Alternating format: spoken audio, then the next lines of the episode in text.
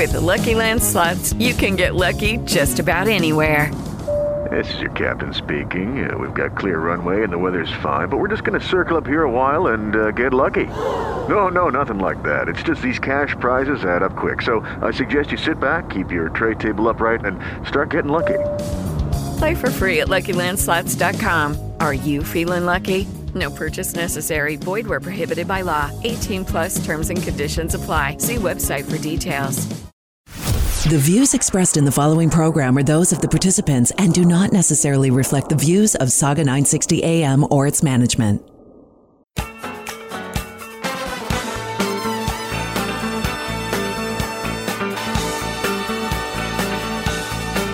Good evening, everyone, and welcome to the Brian Crombie Radio Hour on Saga 960 AM. My guest tonight is Jeff Koharski. He is uh, an adjunct professor at Royal Roads University, and he's a senior fellow at the Macdonald-Laurier Institute. He's written a couple of really interesting articles that I've read uh, lately about uh, Canada's relations with uh, China, with Taiwan, uh, some issues on international trade, and and also on energy. So we're going to cover uh, uh, numerous different issues today. But I want to start, Jeff, if I could, by asking you a little bit about um, what should we do if China attacks Taiwan? What what's what's our role? What can we do today, and what should we be thinking about doing in the future? Well, uh, China attacking Taiwan is certainly uh, a possibility. Um, it's not one that many analysts think is likely in, say, the next five years. Uh, it wouldn't be in China's interest to do that um, because it would be extremely disruptive to trade in the South China Sea, which would affect China as well as all of us here in Canada. But it's certainly a possibility. Um, Xi Jinping has made a lot of statements, uh, threatening kinds of statements uh, against Taiwan, has not ruled out the use of force, and is actively, you know, exerting coercive tactics on Taiwan. So uh, I was there actually myself in August, shortly after Nancy Pelosi arrived. And uh, so I was a firsthand witness to the tensions that were created by China's war games and uh, moves around Taiwan uh, after her visit. So it's certainly possible. I think we need to be very concerned uh, in Canada because uh, billions of dollars of uh, goods that go to Canada and come from Canada pass through that region. And the security of Taiwan is important to uh, global peace, not just in the South China Sea, but throughout that part of the world, which is a critical trading partner of Canada's, but also uh, where uh, many of our partners and allies are, such as Japan, South Korea, and uh, Taiwan, too. Why? Why is it important to global peace? Well, because first of all, you've got um, a very large proportion of uh, the population in the world living in that region. It's the fastest growing region in the world economically. Uh, it's going to be the most important place uh, for Canada in terms of doing business, trade, investment, even security going forward over in this century. Uh, so, for many reasons, uh, the Indo-Pacific, as we call it now, uh, which includes India in this grouping, and India is soon to surpass China in terms of population and uh, even economic growth um, is the greatest uh, opportunity, but also uh, a lot of uh, concerns over stability. Uh, so Canada has a role to play in helping stabilize the region for our own. But, but uh, why Taiwan in specific? Why Tai- Why protecting Taiwan, defending Taiwan? Why why do you say that's important to world peace?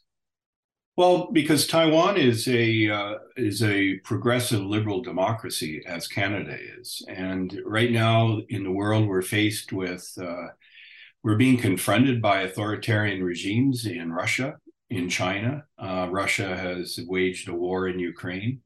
China is threatening Taiwan. China has tensions with other countries and uh, has claims, uh, illegitimate ones, quite frankly, over parts of the South China Sea that other countries there feel are legitimately theirs.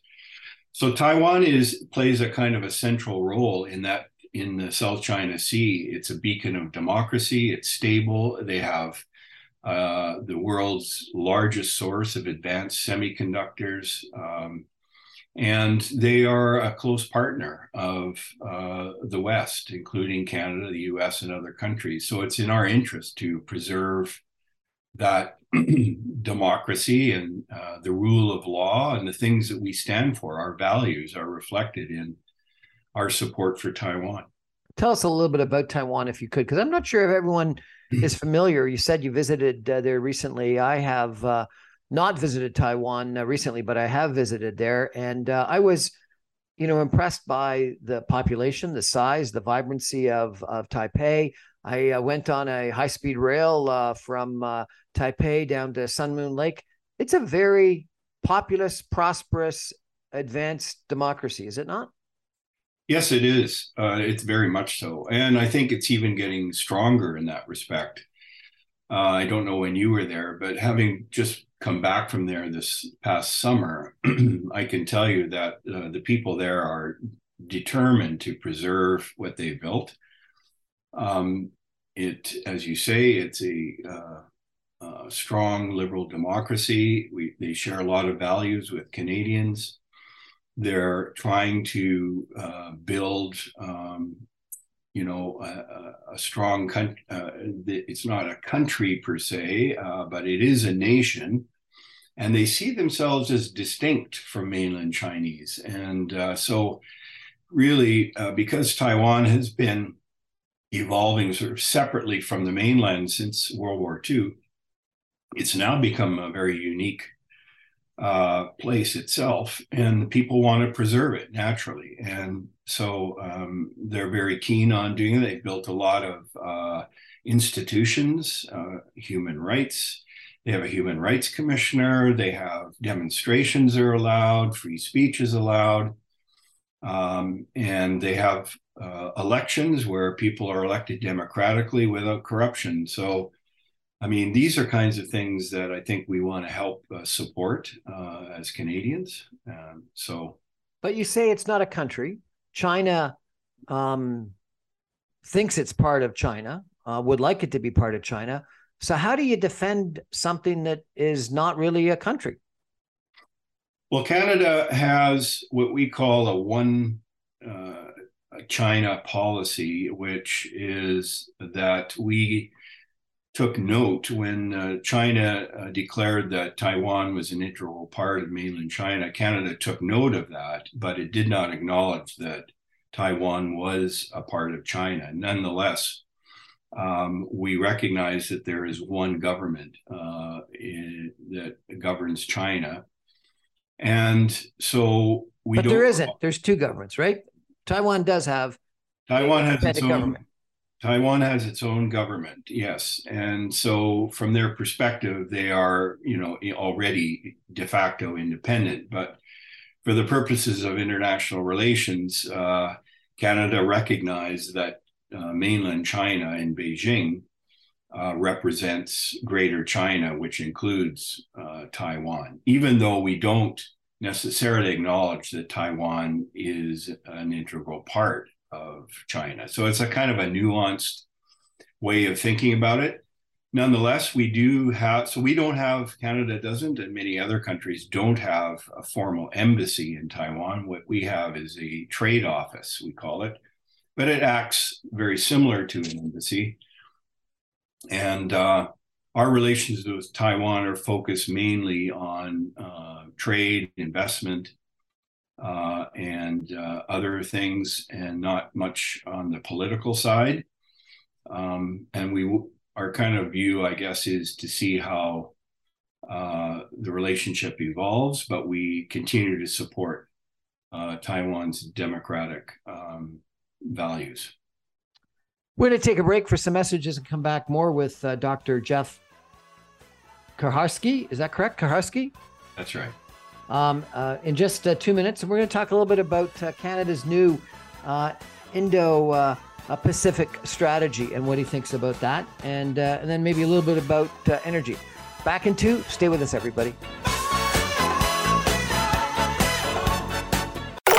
Stream us live at saga960am.ca.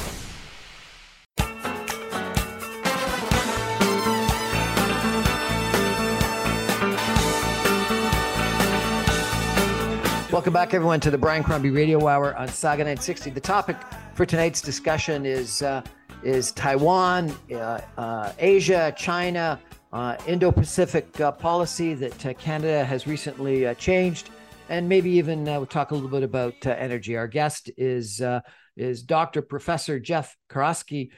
this man has got you know one unbelievably impressive resume.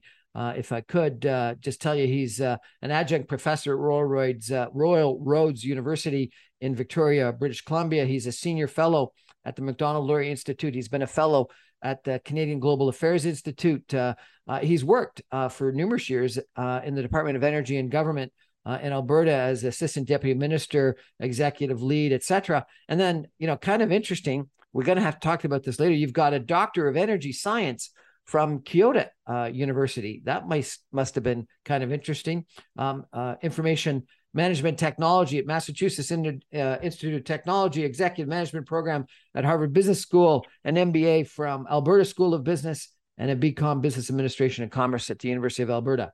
What do you teach, sir? Uh, I'm teaching international business courses right now.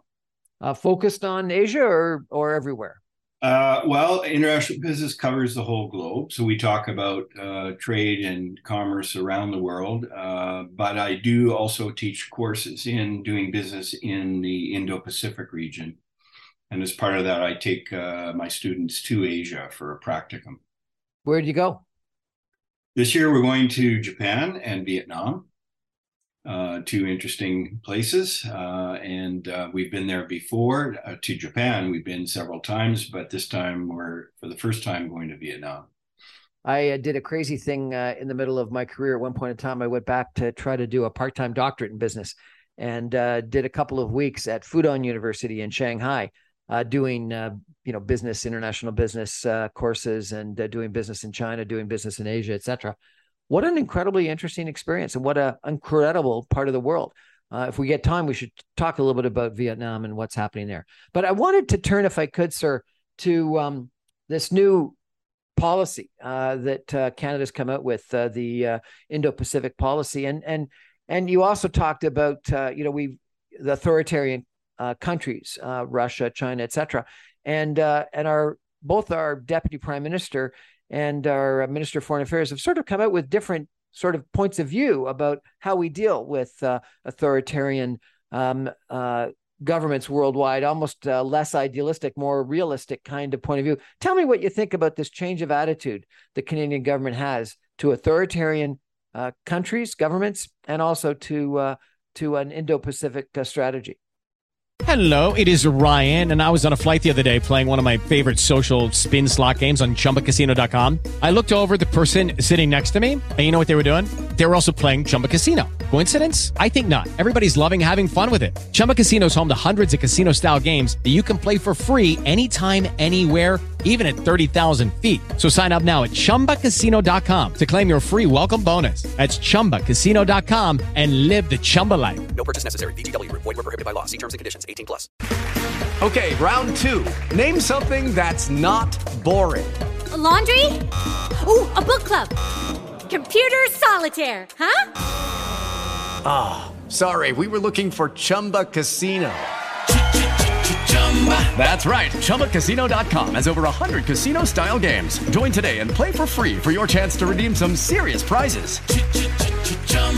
ChumbaCasino.com. No purchase necessary. Full prohibited by law. 18 plus terms and conditions apply. See website for details.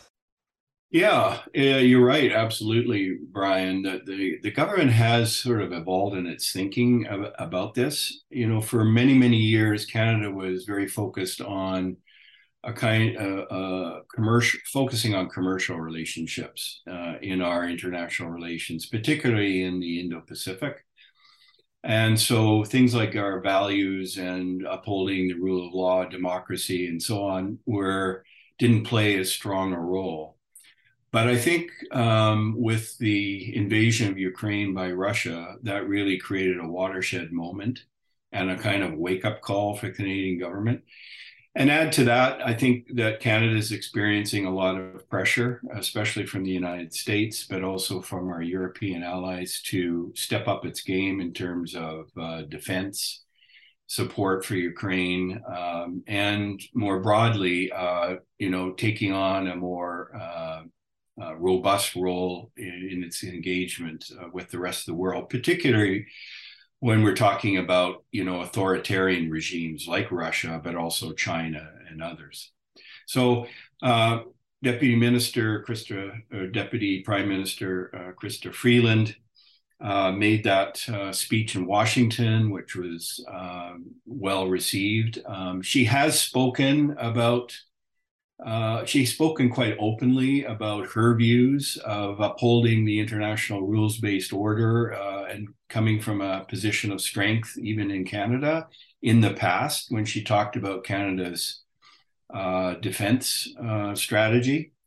Um, but she did it again in Washington, and it's interesting that her stance is much more, uh, you know, clearer, stronger, and more robust than almost anything we've heard from the prime minister. Although he himself is now talking more like this. Do you think those are her personal views, or are they the views of the Canadian government?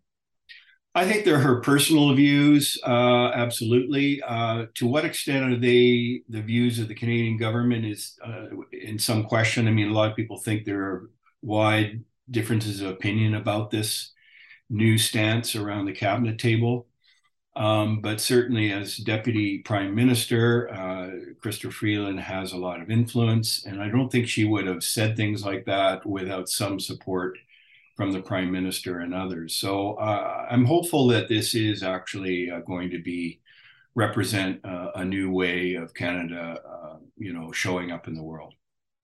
Okay, what about uh, this new Indo-Pacific strategy that some people think was a long time coming? Yeah, this strategy has been talked about now for I think two and a half, three years, and uh, we've been expecting it. many of us expecting it for some time, and there was a fair bit of criticism of the government that they weren't coming out with it. But I think they, you know, they simply couldn't delay it anymore. And another reason, perhaps, that it was delayed was, well, one reason I think was to get past the Meng Wanzhou issue and the two Michaels, uh, which is now behind us, and then trying to be aligned with the U.S. strategy vis-a-vis the Indo-Pacific, particularly vis-a-vis China. And I think the Canadian government has now shown that it is committed to being aligned with US policy. That doesn't mean that we will have the same policies, but it does mean that we will be working with the US together on you know critical elements of it. And I think uh, there were some close consultations between Ottawa and Washington uh, before we came up with this strategy. So I, I, I do think that this is uh, a positive move and better late than never. How is it different than our past strategy? Well, in the past, you know, we really didn't have an explicit strategy that was written down. Uh, at least we haven't seen anything like this in several decades, quite frankly. So it's probably the most detailed uh, and cohesive strategy vis-a-vis that region that I've seen uh, in my career, although there have been other white papers and other suggestions for strategies. Uh, so this this this is a step forward. Um, we haven't had a strategy, I guess, because you know historically Canada has looked at its, itself more as an Atlantic nation, looking across the Atlantic Ocean to our NATO allies, to Europe.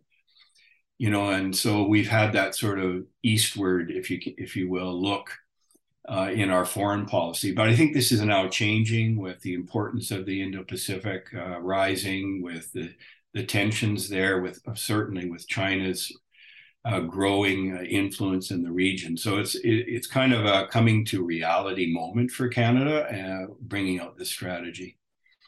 So you know, from a business, you teach international business. From a business person standpoint, how does this change anything that we would do with China, Japan, India? Vietnam, etc., or does it?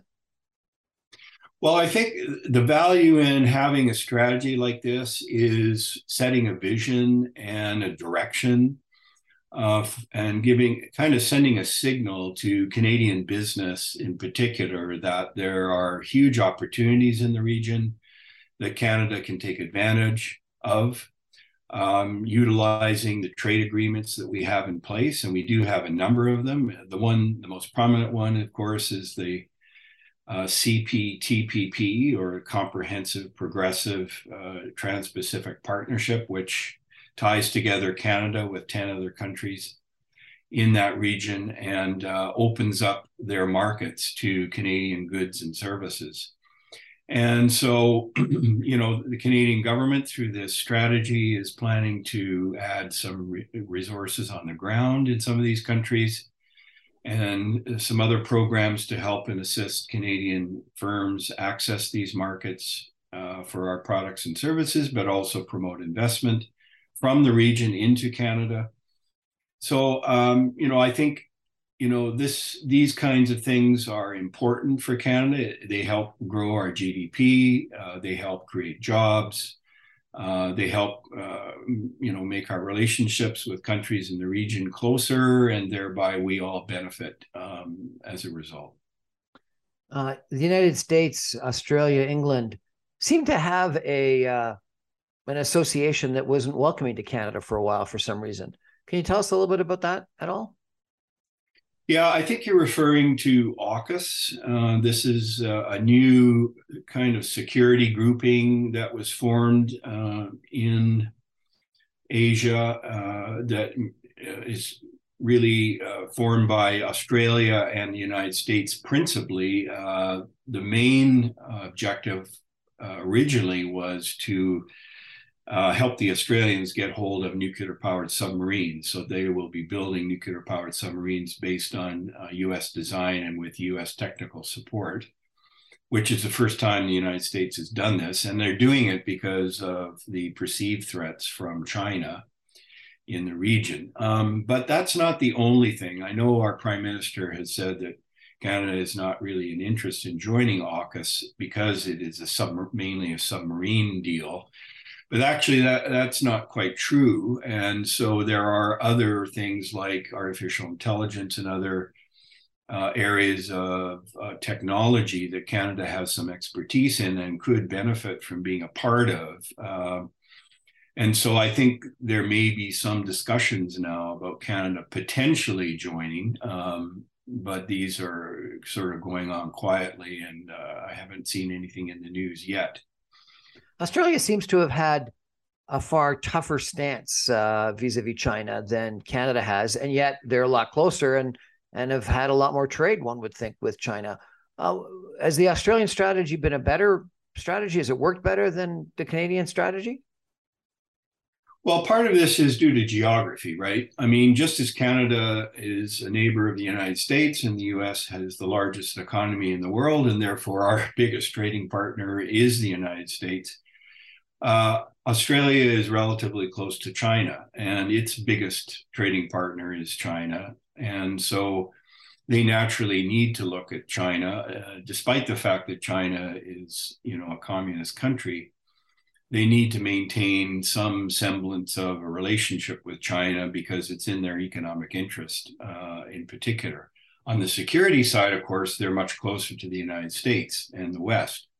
So it's there is a natural tension there, but yeah, that basically geography explains why you know Australia is much more uh, attentive to and um, oriented to uh, countries in East Asia because they depend on those countries for their exports, uh, for as a source of investment, and so, uh, you know, for many years, they've had to work closely in that region out of necessity. And so they have, a, I think, a much deeper appreciation for and understanding of the region than Canada does. There's been some controversy recently that uh, there's been a CSIS report that China played a role in influencing some of the campaigns in the last uh, federal election. Uh, do you believe those? Uh, do you think it happened? And, and what should we do about it if it did? Well, I've been I've been following Joanna Chiu's work, who's a uh, really good re- uh, investigative reporter out of Vancouver um, for several years, and she wrote a book about this um, a year or so ago. And even before that, she was talking about it. She and others. Uh, so this is not something new, um, and it's fairly widely known that uh, the Chinese government, through their proxies in Canada, have been trying to influence uh, Canadian policy vis a vis China. Um, the revelation that there actually, actually is money involved going to campaigns is something uh, that I I haven't seen before. Uh, it's very it's worrying. Um, quite frankly, um, it's something we need to urgently address. Um, and China does this not only in Canada, but they've been actively doing this for many years in Australia, and it caused a huge um, political firestorm there uh, in the past few years. And so, as a result, the Australians came up with uh, a lot of new laws and policies to stop this kind of behavior, and that got China quite angry, actually. So, China Australia relations went into the dumpster for uh, a couple of years at least. Now things are recovering a little bit now. Um, but yes, China does do these influence operations. They do them in various countries around the world, and they see it, I guess, in their interest to try to have friendly policies towards China. Do you think it could have actually changed the outcome of the federal election? Okay, round two. Name something that's not boring a laundry? Ooh, a book club. Computer solitaire, huh? Ah, oh, sorry, we were looking for Chumba Casino. That's right. ChumbaCasino.com has over 100 casino style games. Join today and play for free for your chance to redeem some serious prizes. ChumbaCasino.com. No purchase necessary. Full prohibited by law. 18 plus terms and conditions apply. See website for details.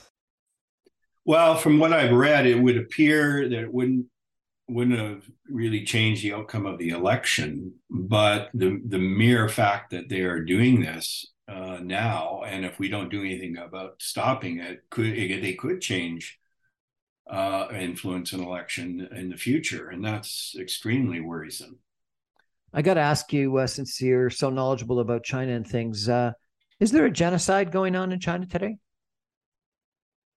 I think that what's going on in Xinjiang, where the Uyghur uh, minority uh, is uh, is by some definitions a genocide. Yes, I do. Um, I mean, this is uh, this is the Chinese uh, government is very afraid of minority groups that are different than the uh, Han Chinese majority, and um, they Xi Jinping himself is very averse to any kind of instability, um, and he defines that quite broadly. So, you know, even COVID um, demonstrations are, would be extremely uh, worrying to the Chinese government. But what they're doing in Xinjiang is over the top and uh, is certainly a human rights violation. Uh, so, yes, I think this is genocidal, and uh, I think the world needs to continue to call them out on this. Should Canada be doing something different? Well, I think Canada has uh, called out China, although the, the, certainly the legislature has, but uh, the parliament has, I should say, but not the government itself, in terms of calling it a genocide, perhaps for political reasons. Um, but what Canada could do is enforce its uh, import laws more strictly, um, and so we have laws that should prevent, you know, products made from forced labor, uh, for example, into the country. But in fact, these these products continue to flow into Canada, uh, and they're not being stopped at the border. And so we need to enforce the laws we already have in place. We're chatting tonight with uh, Professor uh, Jeff Karhusky, uh, adjunct professor at Royal Roads University, Royal Roads University, and a senior fellow at the Macdonald Institute about uh, about Canada Chinese uh, relations, uh, Taiwan, Vietnam, uh, uh, Indo Pacific strategy, etc. We're going to take a break for some messages and come back uh, in two minutes. And I'm going to ask Dr. Karhusky about about energy because that's another one of his major concerns and topics. Stay with us, everyone. Back in two.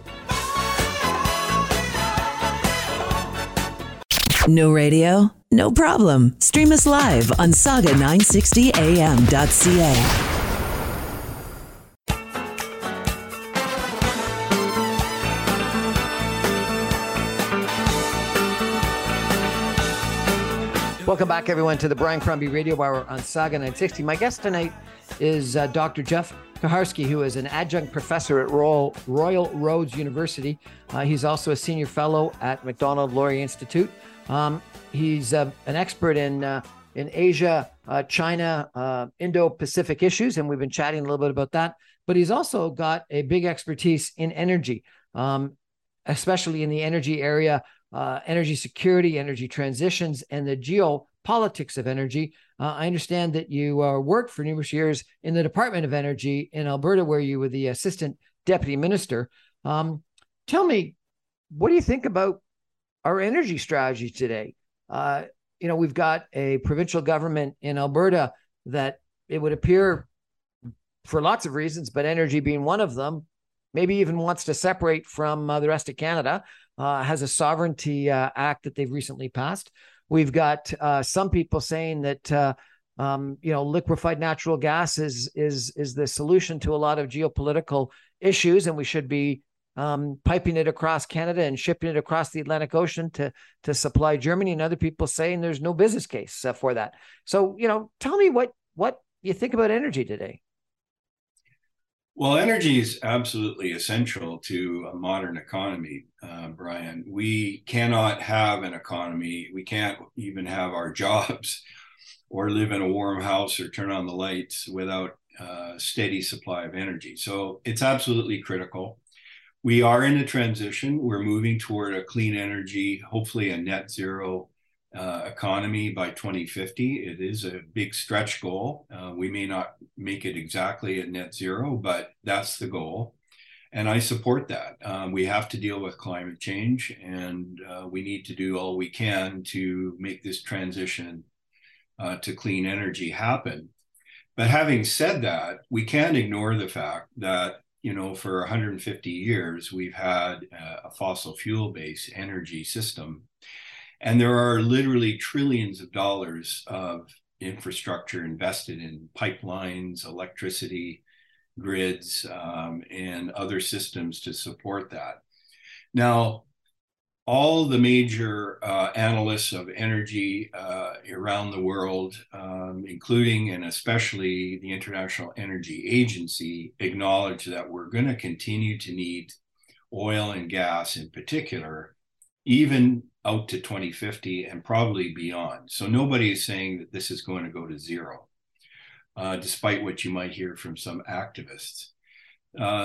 The objective is to sort of trend down the use of fossil fuels and at the same time build out our uh, infrastructure for uh, renewables and clean energy. When I talk about clean energy, I'm talking about emissions free energy. So that could include fossil fuels with carbon capture technology, as well as nuclear, which also doesn't emit carbon, and renewables like wind and solar.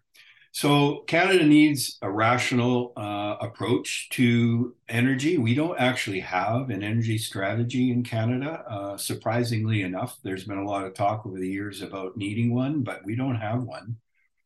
Um, but we do have recently this critical mineral strategy that was released, and critical minerals are a part of our clean energy transition. So I include that in energy. But it, uh, I think you, you, you raise an important point about uh, demand for energy. We are a major producer of energy in the world, and we ship most of it south to the United States, but we have the capability now and especially in the next couple of years to export it offshore. And I'm talking about particularly the West Coast, where the Trans Mountain Pipeline expansion is nearing completion. It's only about a year away from being able to export oil. And the LNG Canada project, which is a huge world scale uh, LNG project in Kitimat that's going to be exporting LNG mainly to the Indo Pacific region. We don't currently have any export capacity on the East Coast. We could have, we could have had, but the Canadian government, um, through because of regulatory permitting uh, delays and uh, environmental reviews and many other reasons, we just haven't been able to get a plant uh, permitted there. There is some talk of fast tracking one because after the war started in Ukraine, and the Russians cut off Europe from natural gas supplies, those people are in dire need of uh, natural gas. And we, as a supplier of natural gas, could be exporting LNG to Europe, helping them with their energy security. But we can't do that right now because we haven't, we've been slow on the mark in getting an export terminal built on the East Coast. Uh, I know that our prime minister said that there's no business case for an LNG plant on the East Coast. That's flat wrong. There is, and I think uh, the the natural resources minister would admit as much now uh, if he was being honest. There's certainly going to be the demand in Europe for some years to come, and so uh, these terminals will be needed over a number of years. They ultimately may be able to be converted to hydrogen, which is something else that Canada wants to export going forward. So there are a lot of reasons why we really should have an export uh, facility on the East Coast. Um, I understand that we're selling uh, natural gas to the United States at like uh, 10 or 20% of world prices.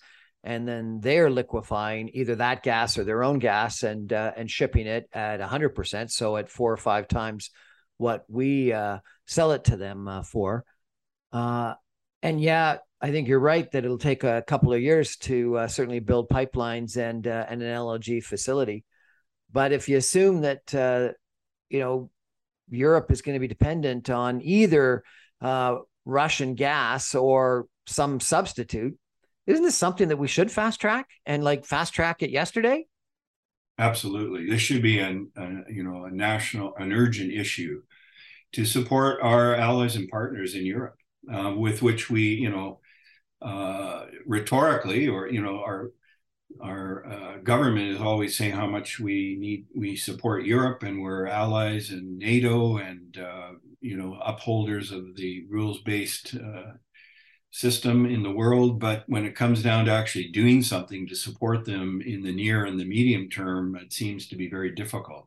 We need to make this a priority.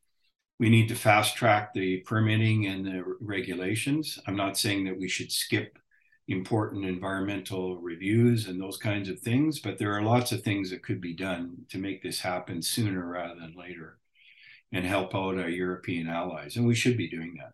One would think with a you know a war that looks damn like World War II uh, going on in uh, Europe today, um, with uh, inflation, with uh, with everything else that's going on, one would think that now's the time that it could actually get approved. Why hasn't it uh, been fast tracked? Why hasn't uh, we've got the political capital, the political wherewithal to actually make this change and, and fast track the regulatory approvals?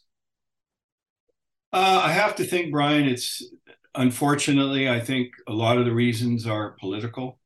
Um, our current government, well, you know, of course, we all agree that climate change is real and we need to address it. There seems to be a feeling, uh, in, at least in this government, that uh, that means that we need to um, get off oil and gas immediately and immediately uh, ramp up uh, renewables and other clean energy sources. And that goes uh, to, that also goes for our policy uh, regarding you know exports. Uh, there's not a lot of support for um, oil and gas in this government now because they believe that we need to transition away from it. And they're right. And we are transitioning, but the transition is going to take several decades. And in the meantime, as we see in Europe, we are very uh, subject to uh, suppliers like Russia but there are others, including in the Middle East, that will use energy as a weapon. And if we're going to still be reliant on some degree of oil and gas, even in 2050, we don't want to be reliant on places in the Middle East and on Russia. We want to make sure that uh, countries like Canada that can supply these products can continue to do so because we're a safe and reliable supplier. So we should establish ourselves. We should do everything we can to make sure we capture the emissions, but we should continue to supply the world through this transition because they're going to need these products to ensure their energy security. So there just there just seems to be a reluctance to admit this and put all the uh, emphasis in policy and, and uh, speeches on uh, clean energy, perhaps for political reasons. But the actual reality on the ground is we're going to continue to need oil and gas for some time to come. You also mentioned nuclear. Uh, our Minister of the Environment, to understand, at one point in time was very anti nuclear. Um, I live in Ontario. Uh, you know, I think most people think that uh, we've got cleaner air today and we've been able to wean ourselves off of coal because of the significant contribution that nuclear plays in our uh, in our uh, um, electricity system here. What's the future that you think uh, nuclear should play in our energy system in Canada? I'm one of those people that feel that without nuclear power, we will not reach net zero by 2050. Absolutely. So nuclear is absolutely essential um, because nuclear, uh, beyond being just carbon free, is a source of stable baseload power. And what I mean by that is when you turn on a nuclear plant, you can supply power steadily 24 hours a day. And so it it doesn't depend on the sun shining or the wind blowing like uh, windmills and solar panels do. And we need nuclear and we need other forms of stable baseload power like hydro to back up expansion of nuclear, or sorry, back up the expansion of renewables uh, in our country so that we can continue to turn on the lights and heat our homes even at night and when the wind's not blowing. So we need that baseload power. Uh, we need it because we need we want if we want to reach net zero by 2050 uh, that's one of the way sources we need in fact what we need in canada is an all of the above strategy where we use all energy sources ensuring that we try to capture those emissions as much as possible so that we can have a stable and affordable energy system and we ha- can't forget about affordability because we can't do this at any cost we have to make sure it's affordable for people as well you were the executive lead, head of the Energy Future Division at the Alberta Department of Energy at one point in time. Uh, you mentioned hydrogen, uh, you mentioned carbon capture. Are these new technologies actually potentially available and, and, and could they be part of our energy future? Oh, absolutely. I mean, carbon capture uh, technology has been around now for uh, you know 20 years probably, but we really haven't put it in place yet for various economic and other reasons. But now, you know, there is a large project uh, going uh, to be constructed in Alberta to capture and uh, sequester carbon. I think that this is an area with this new tax credit the Canadian government has supported uh, companies to invest in carbon capture, and I'm anxiously waiting to see that uh, companies take them up on this. So that's a very important technology we need to really uh, put a focus on if we're going to continue to use oil and gas for some time to come. Um, the other one you mentioned, sorry, uh, what was the other? Hydrogen. Hydrogen, yes hydrogen is you know a liquid fuel. Uh, ultimately can be used to store energy and so we can produce hydrogen in canada from a number of sources. It can be produced from natural gas or it, we can produce hydrogen from seawater uh, using uh, a, a, certain process. Uh, we can produce it from um, you know wind and uh, solar power as well. And so it's a source of the sources for hydrogen uh, production can be clean energy, and hydrogen itself has no emissions.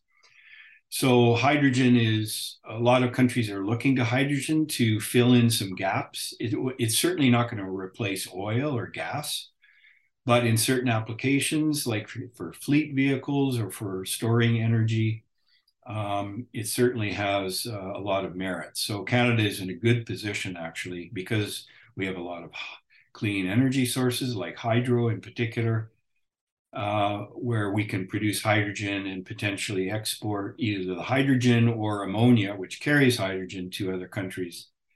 And uh, that can be another source of uh, Canadian exports. I happen to think that uh, hydrogen, ammonia really are a potential solution because, as you mentioned, they don't carry carbon in them. They're they're uh, either liquids or gases that uh, don't contain any carbon molecules. And uh, and so if we could actually convert some of our hydrocarbons to uh, ammonia or hydrogen and then ship that, uh, we would uh, get rid of all of the issues of uh, of of of carbon pollution and then uh, carbon emissions later on in the in the whole supply chain process. And so I think it really could be a solution. And I wish we'd spend more time and energy doing research on that. Uh, we're going to take a break uh, for some uh, final messages and come back with some concluding comments from from our guest, Dr. Jeff Kucharski, in just two minutes. Stay with us. Stream us live at saga960am.ca.